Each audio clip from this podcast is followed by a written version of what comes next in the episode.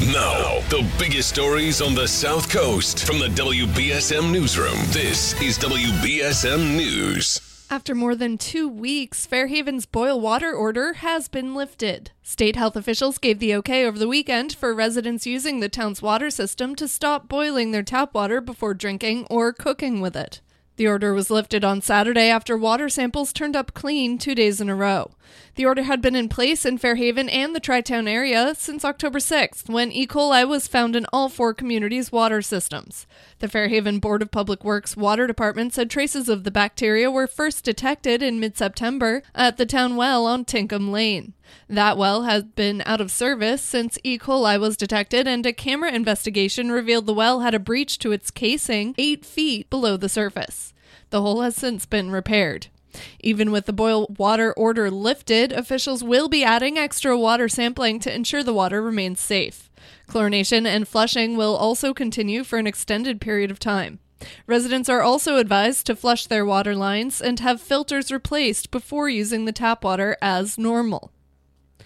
On Saturday, Fall River residents held a memorial vigil at Heritage State Park for a 14 year old victim of neglect, starvation, and abuse. David Almond, who was autistic, died one year ago after he was found unresponsive at his Green Street apartment. WJAR TV reports those who attended the vigil remembered David for his love of swimming and playing sports, and his enjoyment of superheroes like Batman.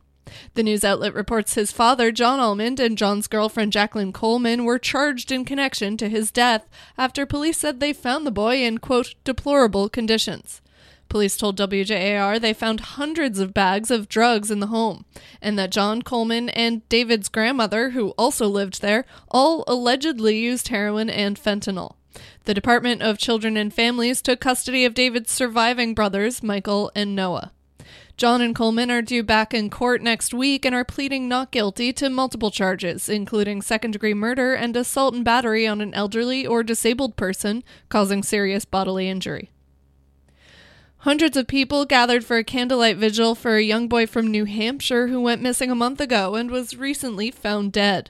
The Nashua Telegraph reports the vigil was held Sunday in remembrance of five year old Elijah Lewis, whose remains were located by authorities Saturday in woods in Abington. The Office of the Massachusetts Chief Medical Examiner says that the cause of Lewis's death is still under investigation. Lewis's mother, Danielle Dauphinais, and her partner, Joseph Stapp, were arrested and charged a week ago with crimes related to his disappearance.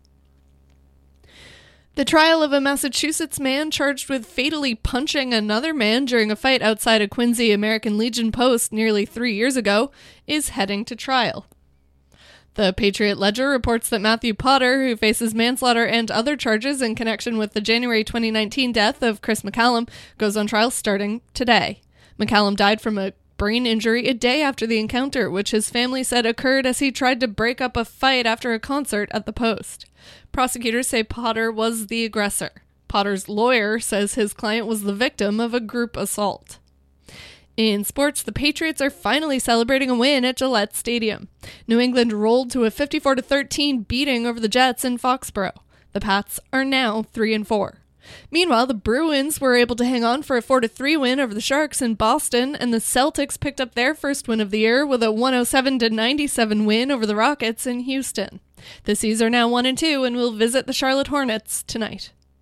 Now for a look at your local forecast from ABC6. A rainy start to our work week with rain showers impacting the area this morning. This afternoon stays overcast, damp, and breezy with high temperatures around 60 degrees. Steady rain fills back into the area overnight, and we have heavy rain and gusty winds impacting the area through the middle of the week. Right now, a high wind watch in place for gusts over 40 miles per hour at times, and also a flood watch. From the ABC6 Weather Center, I'm meteorologist Chelsea Priest on New Bedford's News Talk Station 1420 WBSM. At the moment, it is 56 degrees with a light rain.